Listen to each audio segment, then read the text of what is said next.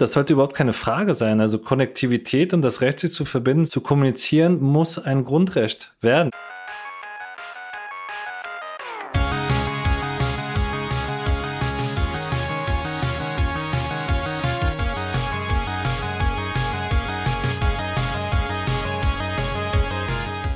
Herzlich willkommen zum Digital Pacemaker Podcast mit euren Gastgebern Ulrich Irnig und mir, Markus Kuckertz. Wir sprechen heute über Nextspace, also unter anderem um Satellitentechnologie, die auf neue Missionen umprogrammiert werden kann und damit zum Beispiel auf Notfälle reagiert oder neue Fähigkeiten gewinnt. Zu Gast haben wir dazu Christian Lindener, Co-Founder Reflex Aerospace und Interimsgeschäftsführer von UNIO Enterprise. Ich freue mich, Christian, dass wir dich hier für den Podcast gewinnen können. Herzlich willkommen. Vielen Dank und vielen Dank für diese Einleitung. Spannendes Thema. Chris und die verschiedenen Teams hinter UNIO Enterprise entwickeln Europas eigene Satellitenkonstellation für eine souveräne Kommunikationsinfrastruktur. Diese technologische Unabhängigkeitserklärung Europas soll ab 2025 schnelles Internet, autonome Mobilität, selbstständigen Austausch von Informationen zwischen technischen Anlagen, Unterstützung militärischer und humanitärer Aktionen und viele weitere Anwendungen ermöglichen.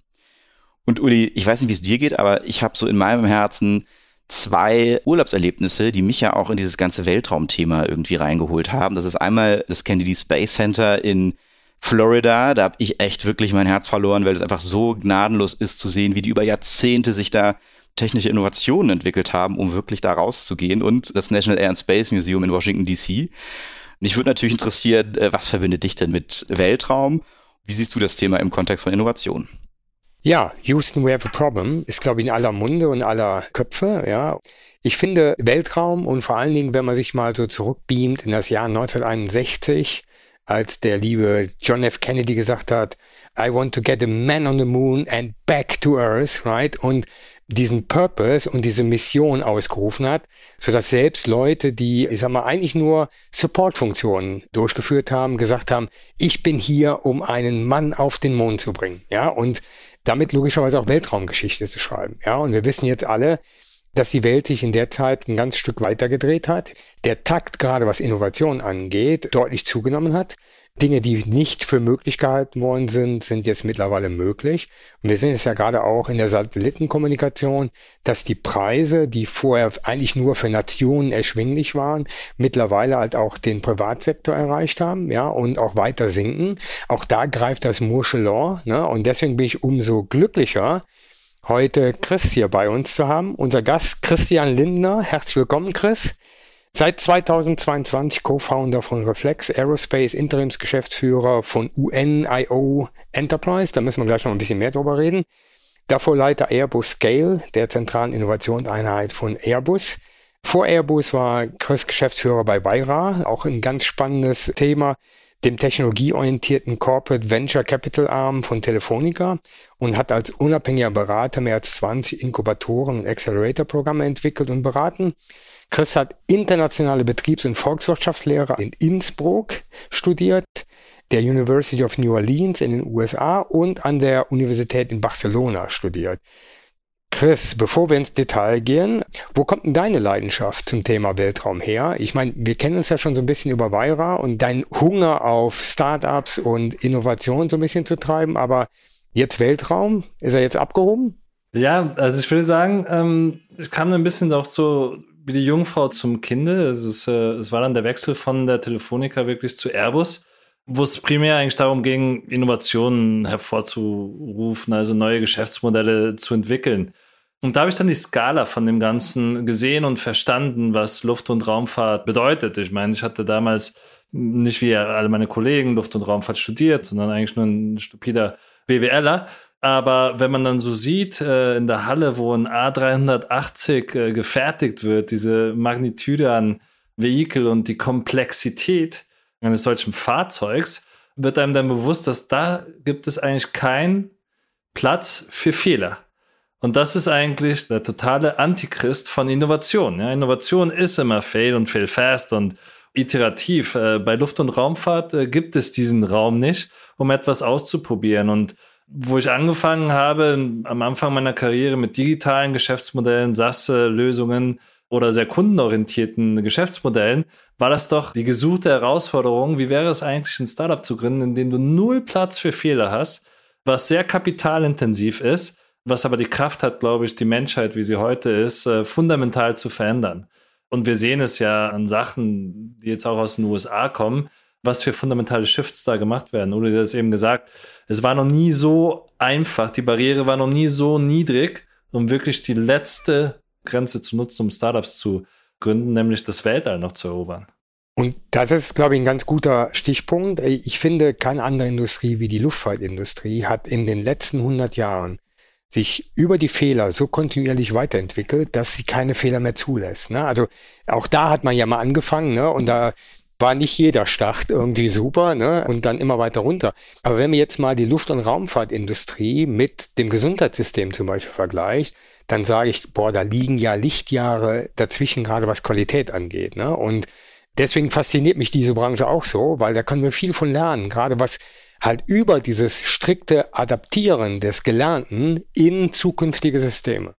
Das ist richtig. Und auch diese Perfektion in den Produkten dann zu gelangen, die ja über diese jahrelange Iterationen äh, gegangen sind. Also die, die Prozessexzellenz ist da wirklich sehr, sehr spannend. Was ja auch wieder konträr zu einem Startup ist. Ein Startup ist chaotisch, ein Startup ist immer am Rande des Bankrotts auch.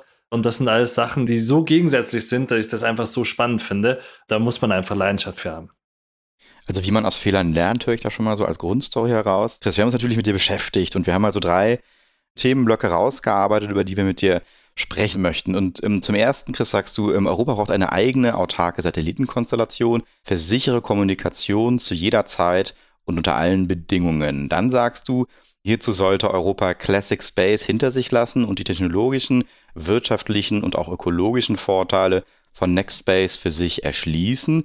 Und zu guter Letzt, äh, Maßstäbe für Innovationen in der Raumfahrttechnik kommen heute in Europa von kleinen und mittelständischen Unternehmen, zum Teil noch Startups, nicht den etablierten großen Namen. Aber bevor wir da einsteigen, mich interessiert, äh, gerade wenn wir so eine Gründerstory hier an Bord haben, auch immer, ja, wie kommt man denn jetzt auf die Idee, im Bereich Weltraum ein Unternehmen zu gründen? Was war denn das für ein Moment? Sitzt man da mit seinen Kumpels äh, irgendwie in der Küche, trinkt ein Bier und sagt, ey, lass mal Satelliten irgendwie ins All schießen. Wie, wie kommt man da überhaupt rein in diese ganze Umgebung, dieses ganze Ökosystem?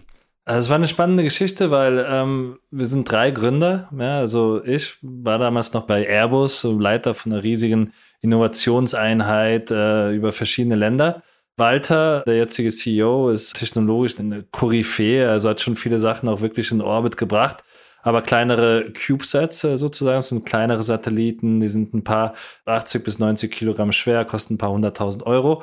Und Alexander der Dritte, der damals noch bei der Bundeswehr war. Und dann haben wir uns eigentlich haben wir an der, eine Idee gefeilt und, und ich kannte die Airbus-Welt. Ja, die Airbus-Welt ist, du kaufst einen Satelliten, der ist mehrere Tonnen schwer, der kostet ein paar hundert Millionen Euro und dauert vier bis sieben Jahre, bis der fertig ist. Na, wenn jetzt sich ein Telekommunikationsanbieter überlegt, ah, wir würden jetzt gerne eine Satelliten nehmen als Backup jetzt für unsere Landlinien oder was auch immer, und Airbus dann sagt, ja, können wir machen, ist aber vier bis sieben Jahre ist das äh, fertig. Das wäre heute so, wie wenn man ein Foto machen würde mit einem iPhone 1. Ja, also total veraltete Technik schickt man in Orbit, die 15 Jahre da oben bleibt. Darf man gar nicht drüber reden, was danach mit diesem ganzen veralteten Schrott passiert. Und wir haben uns dann überlegt, das muss doch irgendwie heutzutage, wo der technologische Wandel so schnell ist, muss das schneller, billiger und besser gehen. Und so fängt es ja immer an, das Ganze, ne? wirklich den Status quo zu hinterfragen von Companies, die schon 50 Jahre da draußen sind, die 144.000 Mitarbeiter haben und trotzdem drei Leute sich in, an der Bar überlegen, hey, das können wir doch besser. Und das sind so Geschichten, wie es dann zur Gründung kam und das ist auch die Kernhypothese von Reflex Aerospace ist, wir machen es schneller, wir machen es billiger und wir machen es genauso performant wie die großen Tonnenvögel von den etablierten Playern. Du sagst ja auch eben, dass wir eine eigene autarke und sichere Satellitenkommunikation benötigen für Europa. Ähm, mir war das jetzt gar nicht so präsent. Wir kommen ja jetzt eher, der Uli und ich, aus Mobile Business, aus Cable, Glasfaser. Ne? Warum braucht man das? Wofür ist das notwendig? Ich illustriere da gerne ein, Beispiel hier aus, aus Bayern. Und es gibt diesen einprägsamen Moment, wenn man von der österreichischen Grenze rüber zurück nach Bayern fährt. Man hat sage und schreibe, und wir haben es oft gemessen, zehn Minuten, keine Konnektivität. die Frage ist nicht, ob autonomes Fahren kommt, es wird kommen. Und wenn man dann im autonomen Fahrzeug ist und dann vom Urlaub aus Österreich zurückkommt und man zehn Minuten keine Konnektivität hat, dann ist das ein sehr gefährlicher Ort zu sein mit seiner Familie. Und das ist auch primär, wie wir das Ganze gedacht haben, vom autonomen Fahren her, was natürlich sehr viele andere Use Cases auch noch beinhaltet. Aber das ist auch, wo wir sehen, Europa braucht seine eigene, weil Europa wird sich auch nicht auf ein Starlink unbedingt äh, verlassen wollen, was aus USA kommt, Daten, Musk, sind alles Unsicherheitsfaktoren, mit denen die Europäer sowieso nicht zurechtkommen. Man wird auch keine chinesische und schon gar keine russische Satellitenkonstellation nutzen wollen. Das heißt, Europa für seine Souveränität, für seine Bürger, für seine Staaten braucht eine eigene europäische Satellitenkonstellation. Jetzt geben uns die Autohersteller natürlich gute Use Cases, wo wir auch sagen, okay, das ist dann für Europa gesichert. Aber wie ist das, wenn mein BMW-Fahrzeug zum Beispiel in China fährt? Ne? Hat seine Konnektivität von der europäischen Satellitenkonstellation noch oder von einer anderen? Und das sind so Sachen, die wir uns beschäftigen. Also es geht um Souveränität, ja, um Datensouveränität.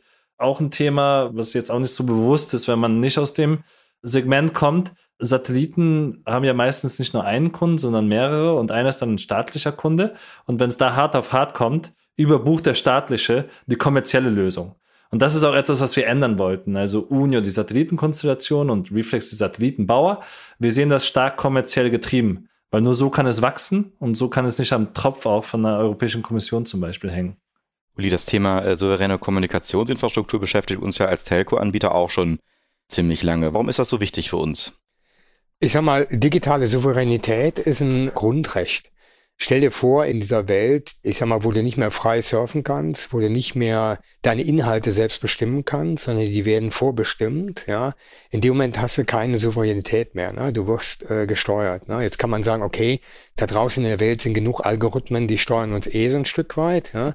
Aber tendenziell habe ich es noch selber in der Hand, ne? Und wir haben trotzdem viele Länder auf der Welt, die, ich sag mal, da nicht frei bestimmt sind. Und deswegen ist halt für uns, sowohl was Netzneutralität angeht, ne, aber auch die Souveränität, einer unserer Purpose. Ne? Connect for a Better Future heißt für uns auch digitale Inklusion und unseren Kundinnen und Kunden logischerweise diese Souveränität auch zu geben, in dieser digitalen Welt halt auch frei zu entscheiden, welche Inhalte und äh, wann und wo will ich was bekommen. Ich glaube, das ist schon, also ähnlich wie jetzt WLAN langsam ein Grundrecht wird, ja, gehört halt sowas absolut zu den Grundrechten, ja.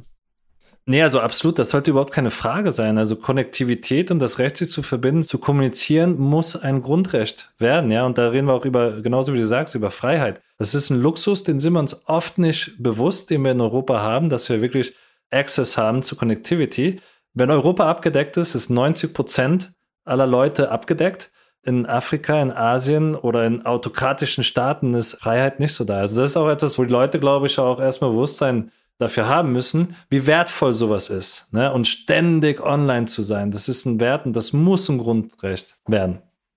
Du hast ja eben davon gesprochen, dass die Abhängigkeit von den angelsächsischen Anbietern natürlich eine Gefahr ist. Welche Gefahren siehst du dann noch, wenn äh, Europa da nicht jetzt aktiv wird?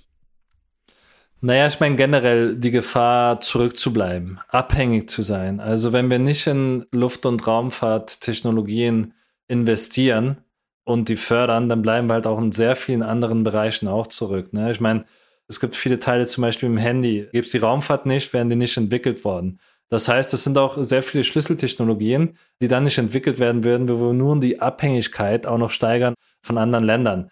Was jetzt in einer freien Welt nicht so schlimm wäre, aber ich glaube, wir sind uns gerade bewusst zu diesen Zeiten, dass Abhängigkeit eine sehr komplizierte Sache sein kann. Das ist mal das eine. Wir investieren nicht mehr, wir kommen nicht mehr voran, aber auch das Sicherheitskonzept, dass wir auch Mechanismen haben, das sieht man auch in dieser Zeit, wie jetzt ein Militär oder, oder Nachrichtendienste, die einfach unabhängig bleiben müssen, damit sie auch dem Volk nutzen, der sie reingesetzt hat. Also das ist schon ein sehr starker Defense-Teil davon und da braucht man sich nichts vormachen. Ja? Also Aerospace ist immer Dual Use. Es hat immer eine Defense-Nutzen und einen kommerziellen. Dass wir uns jetzt mehr an den kommerziellen Nutzen orientieren, hat einfach den Grund, dass da der Markt größer ist. Aber natürlich ist der Defense-Bereich auch einer, der, der sehr stark gefördert werden muss.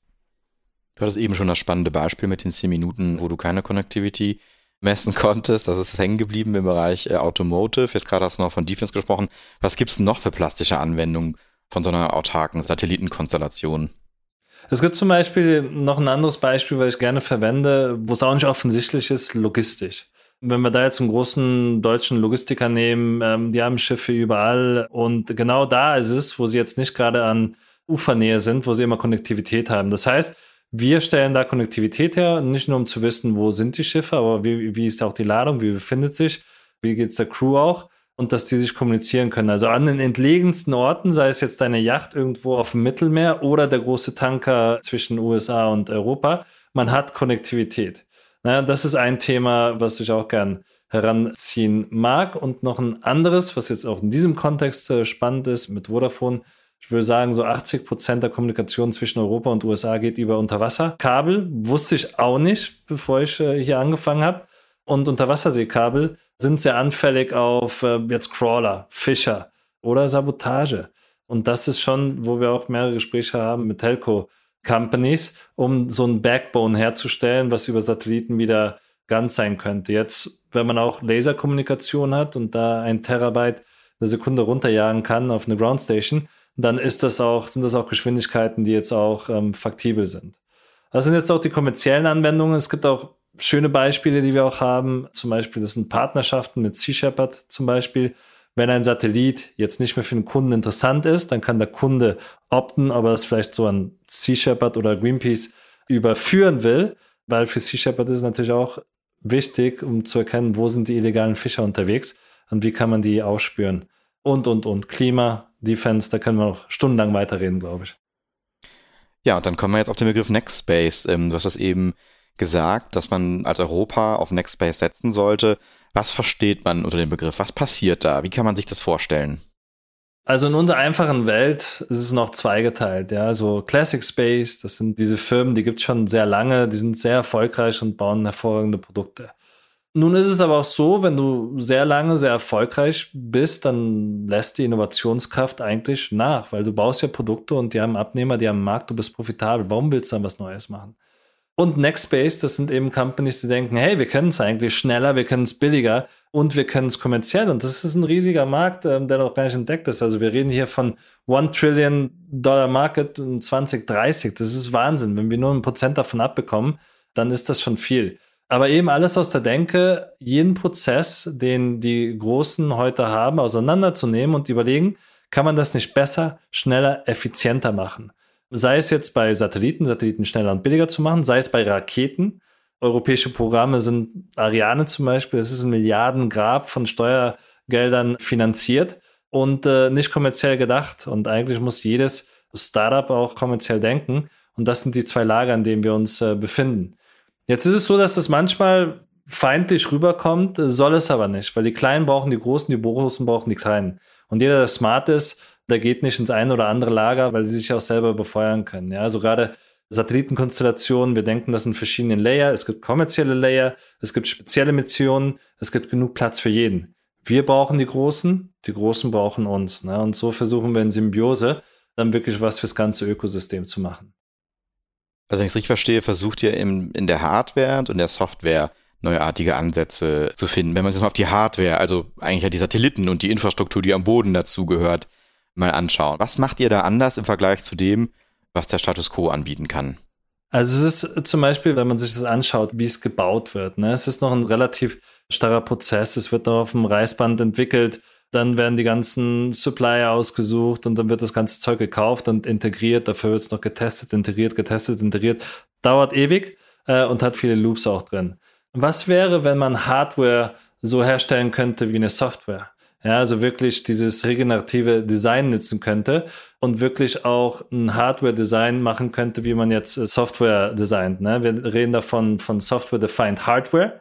Das heißt, wir bauen uns die ganzen Konfigurationen und die ganzen Boundaries in der Software zusammen und dann gibt es einen Algorithmus, der geht da drüber und der kann dir für jede Mission tailor-made die richtige Hardware rausdrucken.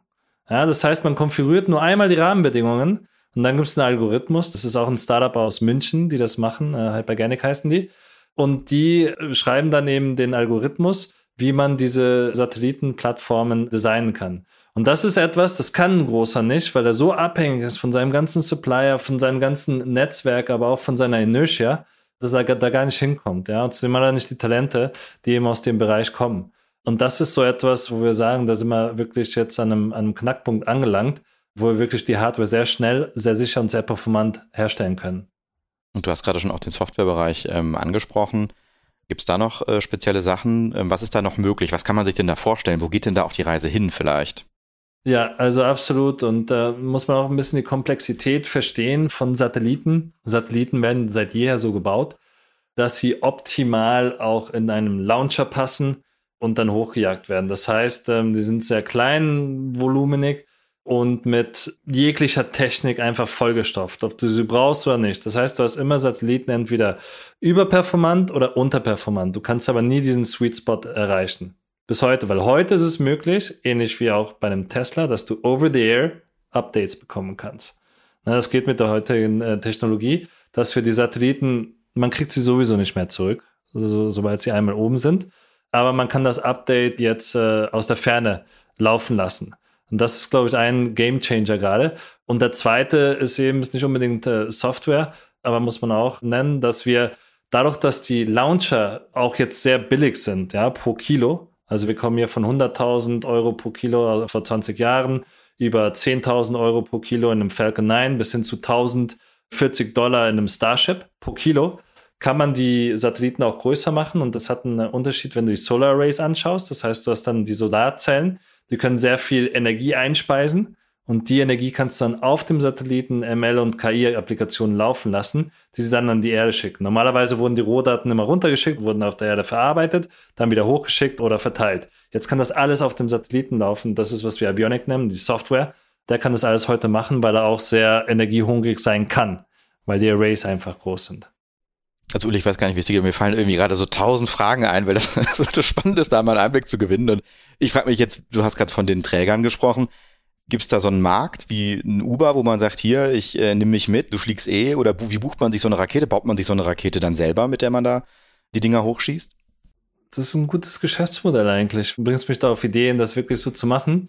Aber da muss man ein bisschen Abstand von nehmen. Also geopolitisch ist es jetzt auch noch komplizierter geworden. Die Soyuz-Rakete fliegt nicht mehr oder ist nicht mehr accessibel für Europäer und Länder, die Sanktionen ausgesprochen haben. Das heißt, da fällt dann doch ein großer Träger weg. Falcon 9 dagegen äh, ist ausgebucht bis auf Jahre und SpaceX kann auch die Preise bestimmen. Die Leute werden es ähm, zahlen. Ariane, wie gesagt, da will ich gar nicht lange drüber reden, ist für mich einfach ein Milliardengrab und etwas, was nicht existieren sollte. Die reden über Reusable Rockets in 2030. Das ist für mich nicht verständlich, wie man so hinterher sein kann. Deswegen kommt das auch nicht in, in Frage. Ein Gamechanger wird sein, wenn Starship fliegt. Letztes Jahr haben alle noch gesagt Starship, wer weiß wann, aber Jungfernflug wird in nicht so langer Zeit wirklich stattfinden. Starship wird dreimal am Tag starten, 365 Tage im Jahr. Das heißt, das sind enorme Kapazitäten, die da frei werden. Wir haben für unsere Demo-Mission eine Falcon 9 gebucht, einfach weil sie da ist und weil die Kapazitäten damals da sind. Aber es gibt auch hier eine New Space-Bewegung in Launchern. Ne? Wenn man sich ESA Aerospace anschaut, High Impulse. Es gibt vier, fünf spanische Firmen, die das machen. Es gibt zehn französische äh, Firmen, die das machen. Das heißt, das wird ein riesiger Markt sein, weil von aktuell 436 Satelliten, die ins All geschossen werden, werden es in 2030 30.000 sein. Ja, verschiedene Orbits. Das heißt, der Markt ist da, der Hunger ist da, aber ist auch nicht verwunderlich, wenn man sieht, wie connected heutzutage alles ist und man nicht alles mit Towers oder, oder Landlines ähm, bedienen kann. Und mir fällt natürlich eine Sache noch ein, die immer irgendwie auch dazugehört, um den Kreislauf zu schließen. Wenn die Dinger einmal oben sind, was macht ihr denn, wenn ihr den nicht mehr nutzt? das ist die Frage, die immer kommt, aber natürlich haben wir auch darauf eine Antwort. Also, wenn ein Satellit End of Life erreicht, dann lässt man immer noch so viel Treibstoff drin, dass man ihn deorbitieren kann. Ja? Ein anderes Orbit oder einfach sehr weit weg irgendwo ins All katapultiert, wenn er denn durchkommt durch den ganzen Müll.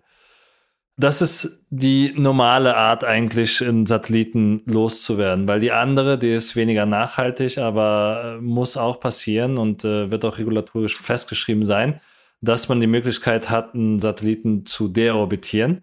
Das heißt, es geht ein großes, also wenn man mal Function, wenn die Thruster jetzt nicht mehr gehen, aber man hat ein Malfunction, man kann wirklich keinen Zugriff mehr haben, dann geht ein Segel auf beim Satelliten, darauf wird er gebremst und darauf geht er dann in die Erdatmosphäre rein und verbrennt komplett, also traceless.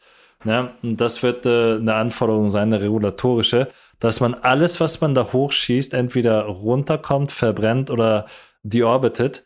Es gibt ein paar spannende Startups, die auch Ideen haben, da hochzugehen und wirklich diesen ganzen Müll, was ja Hochleistungstechnologie-Schrott ist, das wirklich zu recyceln und nochmal in Fahrt zu bringen, was ein riesiges Business auch wäre. Oder auch das ganze Kupfer, die ganzen, das ganze Lithium, was, das ganze Gold, was da oben ist, ist eigentlich ein, ein willkommenes Geschäft. Jetzt sind die Startups noch nicht so weit, dass sie es machen könnten, aber es wird sicherlich ein Markt in der Zukunft sein und man muss da oben aufräumen, ja, weil es ist nicht mehr vertretbar, wie viel Weltraumschrott da oben über die letzten 50 Jahre hochgejagt wurde, ohne dran zu denken, was damit passiert. Kommen wir zu den beteiligten Partnern hinter UN. IO Enterprise. Aber Uli, ich möchte vorhin nochmal die Frage stellen, der Chris und, und du, eure Wege haben sich ja schon einige Male gekreuzt, auch im Innovationskontext. Wenn du dich mal zurückerinnerst, wo hat der Chris dich da am meisten begeistert? Chris begeistert mich immer, alleine schon von seinem Mindset, ja. Und daher ähm, war das auch immer super in den Zusammenarbeiten, ja nämlich bewusst die bisherigen Grenzen in Frage zu stellen und bewusst zu schauen, wie schafft man Modelle, die tatsächlich skalieren. Ja? Und ich glaube, wenn ich jetzt so ein bisschen zuhöre, gerade wenn wir mal das Weltraumthema so ein bisschen nehmen, am Ende ist es auch eine Plattform. Am Ende hat es viel damit zu tun, wie skaliere ich diese Plattform, ja, und wie schaffe ich auf dieser Plattform Hebel, damit viele Nutzer in Zukunft das nutzen können. Und ich weiß, ähm, immer gern genommen ist halt dieser Vergleich, jetzt sind die Satelliten im All, jetzt haben wir irgendwann unser Netz mehr, nicht mehr notwendig. Und da sage ich falsch. Das ergänzt sich. Das ist kein Ausschlusskriterium. Im Gegenteil. Vor allen Dingen, wenn wir jetzt mal so überlegen, wo Netze der Zukunft noch hinmarschieren. Äh, und Chris hat das eben so ein bisschen angesprochen. Autonomes Fahren, Robotics, sind ja nur ein paar Use Cases und diese Abdeckung und dieses Sicherstellen der Backups-Systeme, ja, und halt auch wieder dieses Rauf- und Runterschalten, ja, dieser Möglichkeiten, die existieren, die ergänzen sich. Also daher bin ich immer begeistert, mit Chris irgendwas gemeinsam zu machen.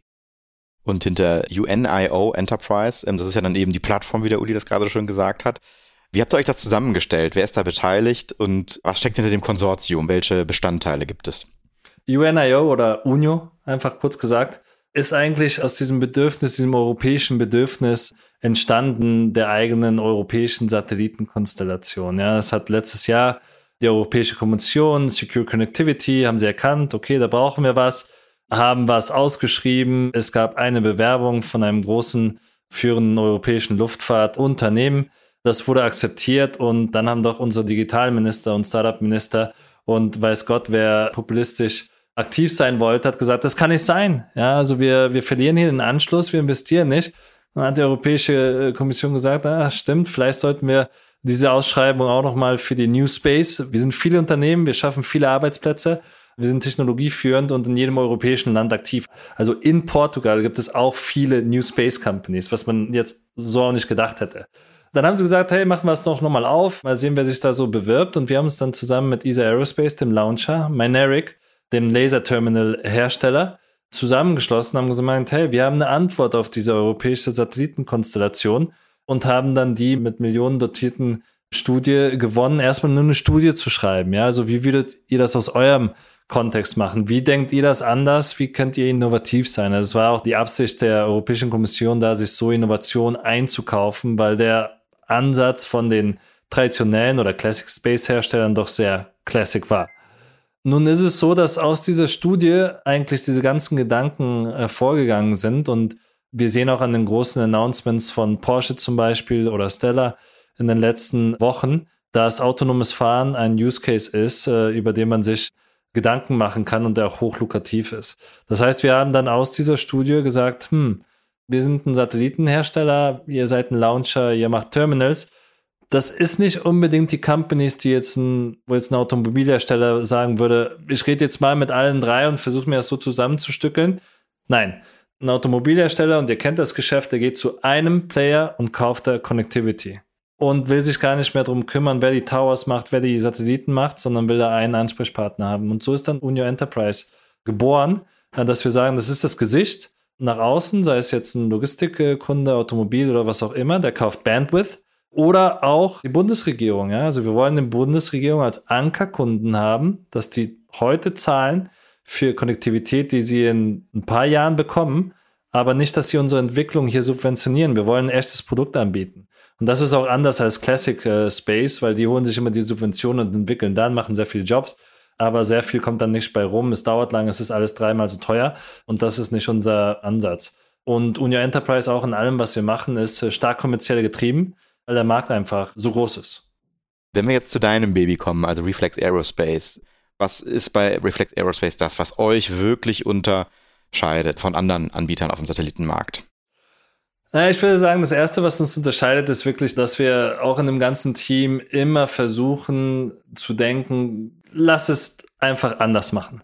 Ne, lass einfach sehen, wie, wie alle anderen es machen und das kann nicht der richtige Weg sein. Also wirklich auch dieses Mindset haben wir als Kultur etabliert im Team, dass wir immer den Status quo hinterfragen. Das ist mal das Erste.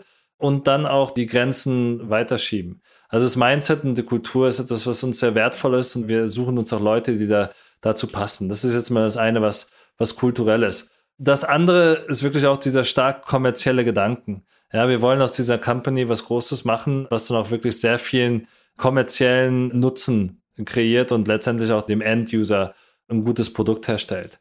Und das dritte ist dann Technologie und Manufacturing. Das heißt, so wie wir planen, Satelliten herzustellen, auch dass wir Drucker nutzen, Kapazitäten, auch mit diesem regenerativen Design und dem Algorithmus. Das ist etwas, wie es jetzt noch keiner macht, weil sich niemand ranwagt, Luftfahrtobjekte eben mit noch nicht erprobten und reifen Technologien auszutesten. Ne, aber der einzige Weg, irgendwas zur Marktreife zu bringen, ist es irgendwann mal zu testen. Und dazu sind wir da. Und so konnten wir auch unsere ersten Investoren davon überzeugen. Und äh, einer von den Investoren ist eben war die Nummer 8 von SpaceX äh, Employee ähm, und hat Falcon 1 bis 9 und äh, Dragon Kapsel designt. Und ich würde schon mal sagen, dass man das, das als Proxy nehmen kann, dass wenn der meint, da ist Hand und Fuß dabei, was wir machen, dass da dann noch Qualität dran steckt. Und wir wollen das Siegel auch wieder zurückholen, wo wir sagen, Made in Germany. Dass man wirklich diese Ingenieurskunst wirklich wieder auf Vordermann äh, bringt, weil ein CubeSat irgendwo anders sich zu bestellen, das kann jeder. Wir wollen wirklich äh, das wieder hervorbringen, was Deutschland damals groß gemacht hat, nämlich die Ingenieurskunst und die Kapazität anders zu denken. Und ihr habt auch bei euch im Konsortium äh, Mynaric, das hast du eben schon gesagt, die sich besonders um die Softwareseite kümmern. Und dort ist uns aufgefallen, dass ihr euch tatsächlich ja mit Quantum Technology auseinandersetzt. Und ähm, wir haben uns ja hier in dem Podcast auch schon mit beschäftigt und da gab es mal diesen interessanten Satz, wer denkt, dass er Quantum Computing verstanden hat, hat es noch nicht verstanden. Und das ist für uns nochmal eine super Gelegenheit, uns einen Case hier zu veranschaulichen. Was macht ihr da? Wie habt ihr euch diese Technologie zunutze gemacht und wie hilft die euch? Also Quantum hilft uns in, in dem Sinne, dass wir ja diese enormen Datenmengen auch zu verarbeiten haben. Ne? Also ein Satellit hat an die 30.000 Sensoren an Bord, wo sie die Erde auch beobachten oder sensen. Und das sind einfach enorme Datenmengen. Also uns hilft das dazu, wirklich diese Datenmengen zu berechnen in einer Schnelligkeit, die noch nicht da gewesen ist. Und es gibt ja auch interessante Companies, die jetzt auch Konzepte entwickeln, dass das zahlbar ist und auch wirklich klein. IQM zum Beispiel so eine Company, die, die da führend ist, die sehr interessant ist, hat auch diese Woche 125 Millionen Euro Investment bekommen. Auch zur Verschlüsselung nutzen wir uns. Ne? Aber ihr habt es von meinem Lebenslauf am Anfang gesehen, äh, ich bin ein BWLer, das heißt dann die Verschlüsselung über Quantum werde ich mich nicht heranwagen. Ich glaube, das ist vielleicht Uli der bessere Gesprächspartner als interessierter Ingenieur, das zu erklären.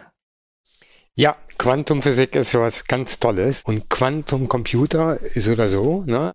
Weil du hast halt nicht nur einen Zustand 1 und 0, sondern du hast halt mehrere Zustände, ne? Und die Dualität von Teilchen, ja, spielt da eine große Rolle, nämlich Wellen und tatsächlich der Zustand des Teilchen. Also daher sind da schon einige Zustände möglich und das macht es ja wiederum so interessant.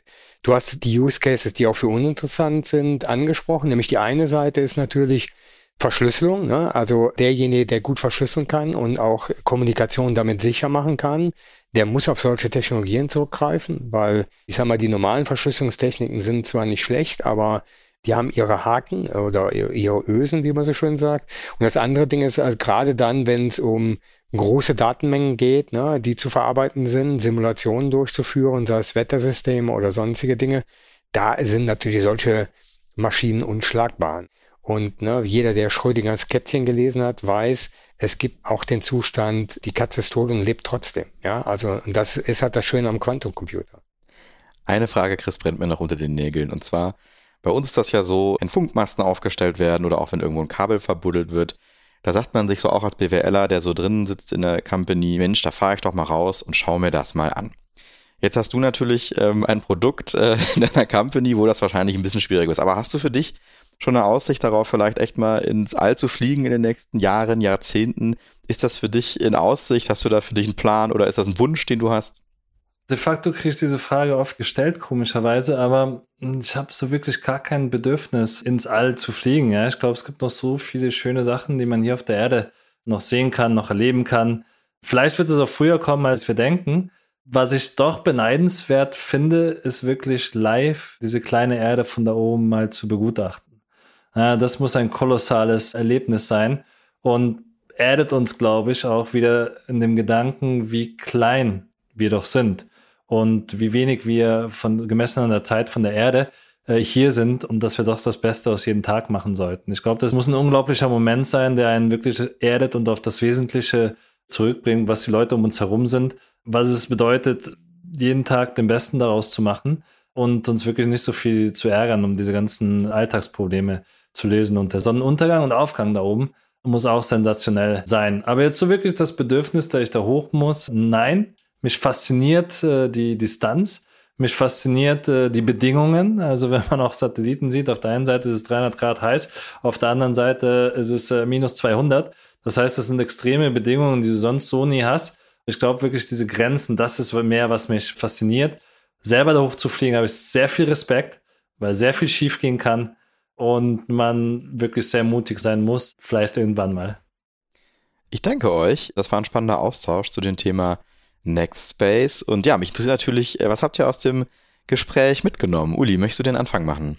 Sehr gerne. Ich für mich habe aus dem Gespräch äh, zwei wesentliche Dinge mitgenommen. Zum einen, ich sag mal, jetzt bis auf die Dimension, dass wir plötzlich im Weltall sind, unterscheiden sich unsere Geschäfte nicht so wahnsinnig. Ne? Es geht um Plattformen, es geht um, ich sag mal, neue Dinge zu wagen und halt auch Vorstöße zu machen. Und ich glaube, das ist der zweite Punkt, Tech for Good. Ne? Also diese Mission zu haben, zu sagen, wie schaffen wir es tatsächlich mit Technologie, unser Leben, unsere Welt, unseren Planeten wieder ein Stück besser zu machen und das gemeinsam auszuschöpfen, ja. Und das fand ich äh, schon sehr, sehr stark, diese Parallelität, ja, und dieses, wenn man jetzt mal das Ding Weltraum mal so ein bisschen wegklammert, ja, dass da viele Gemeinsamkeiten sind. Was für mich hier wirklich das Wichtigste ist, und das ist, glaube ich, auch ein Mindset, den wir beide teilen, äh, Uli und ich, dass wir es nur gemeinsam schaffen. Ja, also die ganzen Diskussionen, klein gegen groß, groß gegen klein, es, es wird ein Ökosystem sein und man wird sich gegenseitig brauchen. Ne? Es ist genug Markt für alle da und man muss hier noch stärker zusammenarbeiten und stärker zusammenrücken, in welcher Form auch immer. Ja, man braucht sich gegenseitig. Die Herausforderungen, die wir uns entgegnen gerade, die sind so kolossal, da können wir uns nicht leisten, irgendwelche Zeit zu verschwenden. Das heißt, man muss gemeinsam an den Lösungen arbeiten. Ich glaube, dieses Gespräch heute zeigt auch, wie sehr man sich braucht und auch schätzt und genau das ist immer etwas sehr Angenehmes, weil ich aus solchen Gesprächen mitnehme, weil es auch anders geht. Chris, ganz zum Schluss stellen wir unserem Gast immer eine Frage, die hat jetzt nicht immer nur was mit dem Thema zu tun, sondern eigentlich eher mit dir als Person und mit deiner Karriere. Stell dir bitte vor, du könntest eine Plakatwand direkt vor deiner alten Uni freigestalten, also dort, wo die Studenten immer rein und raus gehen und das wirklich sehen und wirklich damit konfrontiert sind, was du denen zu sagen hast. Was würdest du denen denn mitgeben, für ihr Leben und für ihre Laufbahn? Was würde da auf deinem Plakat stehen? Also ich bin da sehr extrem, was Schule angeht oder Studium. Habe ich ja eben schon ein bisschen durchscheinen lassen, weil ich glaube nicht, dass das Systeme sind, die auch wirklich großartige Sachen hervorrufen. Ne? Großartige Leute sind meistens Leute, die ihren Weg gegangen sind, so oder so. Ich habe auch fertig studiert und das ist auch gut so. Ich habe meinen Abschluss in der Tasche. Aber ich würde wirklich raten, dass man sich das genau überlegt, wofür geht man diesen Weg, ja, wozu ist man da jeden Tag in der Vorlesung. Äh, und es gibt wunderbare Beispiele von Leuten, die was gewagt haben und gewonnen haben. Ja, und ich glaube, gerade diese Querdenker, die anders denken, sind auch letztlich gute Unternehmer. Das heißt, mach dein eigenes Ding, mach deinen eigenen Weg. Wenn es dir mehr Sicherheit geht, einen Abschluss zu haben, dann ist das super. Brauchst du aber nicht. Du brauchst einfach nur den Durchhaltevermögen und wirklich ein Dickschädel zu sein Du kannst alles schaffen, was du brauchst. Und ich glaube, uns Unternehmer, wir werden nie getrieben von monetären Anreizen, sondern wirklich die Welt zu verändern. Und da braucht man kein Abi und keinen Abschluss. Mein Abi war, by the way, auch 4,0. Muss man auch erst schaffen in Bayern. Wow. Herzlichen Glückwunsch. Aber danke, ja. Das ist die Eins des kleinen Mannes. Ne? Ja, genau, wollte ich gerade sagen, das muss man erstmal treffen. Ne? Also. Ja, aber ich bin, ich bin glücklicher und äh, zufriedener und auch äh, gestandener als vielleicht manch 1,0er, der jetzt äh, in der Versicherung sich irgendwelche Cases durchrechnet, ne? Ist ein Statement auf jeden Fall, finde ich, finde ich echt ziemlich stark, weil das so echt so ein Zielding ist. Ne? Und Uli, wie sieht es für dich aus, wenn du das so hörst? Wie reflektierst du das auf deine Laufbahn? Total. Also, weil ganz offen, Titel und Abschlüsse sind Schall und Rauch. Ne? Ähm, am Ende des Tages ist immer dafür, wofür du lebst äh, und wofür du einstehst und wofür du brennst. Ne? Und das spricht mich natürlich massiv an, weil ich ganz einfach sage, jeder Tag, den du verbringst, wo du nicht Leidenschaft anbringen kannst, ist ein vergeudeter Tag. Und daher spricht mich das total an. Das habe ich meinem Neffen nicht zeigen. Da sagt er, siehst, habe ich doch gesagt, wir brauchen gar nichts zu machen hier. Das würde ihm ja nicht zeigen. Ja, also daher, ich glaube, diese Einstellung und Haltung, für etwas zu brennen und dafür einzustehen, das gibt so viel Energie und halt auch so viel Freudensgefühl. Dafür lohnt es sich zu leben. Vor allem gibt es dir auch in einer sehr bizarren Art und Weise Sicherheit. Ja, wenn du weißt, das ist der Weg, ich muss aus jedem Tag etwas rauszerren für mich, dann ist das auch ein Weg, den man gehen kann. Und meine Benchmark ist, hat sich auch geändert, wo ich jetzt Vater bin, wo ich mir überlege, wenn meine Tochter mich mal googeln in 10 oder 15 Jahren, dann soll da was Tolles über mich stehen, ja dann soll da irgendwas sein, was ich gut gemacht habe. Ja, und das wäre so Genugtuung, glaube ich, für mich. Es ist so ein bisschen der Gedanke, wenn du, wenn die letzten Atemzüge hast, dann, dann soll alles passen. Man muss nicht bis zum letzten Atemzug warten, um was zu verändern. Man muss eigentlich, jeder muss ein bisschen was machen und anpacken. Das ist die Welt, in der wir leben. Danke dir sehr, äh, Chris. Und äh, zum Abschluss wäre es vielleicht noch schön, wenn du unseren Zuhörerinnen und Zuhörern verraten könntest, wo sie mehr von dir erfahren ähm, oder auch, wo sie mit dir in Kontakt treten könnten. Ja, sehr gerne. Also ich bin leidenschaftlicher LinkedIn-User auch. Soziale Netzwerke ist immer etwas, ich versuche immer zu antworten. Da bin ich eher erreichbar. Keine E-Mails, keine Anrufe, kurze Nachricht und ähm, ich schreibe zurück, wenn ich Zeit habe. Vielen Dank. Das war der Digital Pacemaker Podcast zum Thema Nextspace. Unser Gast heute war Chris Lindner. Wenn ihr weitere Informationen zur Folge haben möchtet, schaut in die Show Notes und dort werden wir natürlich auch ein bisschen Informationen hinterlegen zu dem, worüber wir heute gesprochen haben. Der Digital Pacemaker Podcast erscheint alle 14 Tage am Dienstag bei Spotify, Apple und überall, wo du deine Podcasts bekommst. Klicke jetzt auf den Follow- oder Abonnieren-Button, wenn du keine Folge verpassen möchtest. Euch eine gute Zeit und auf bald, euer Uli und Markus. Rock'n'Roll.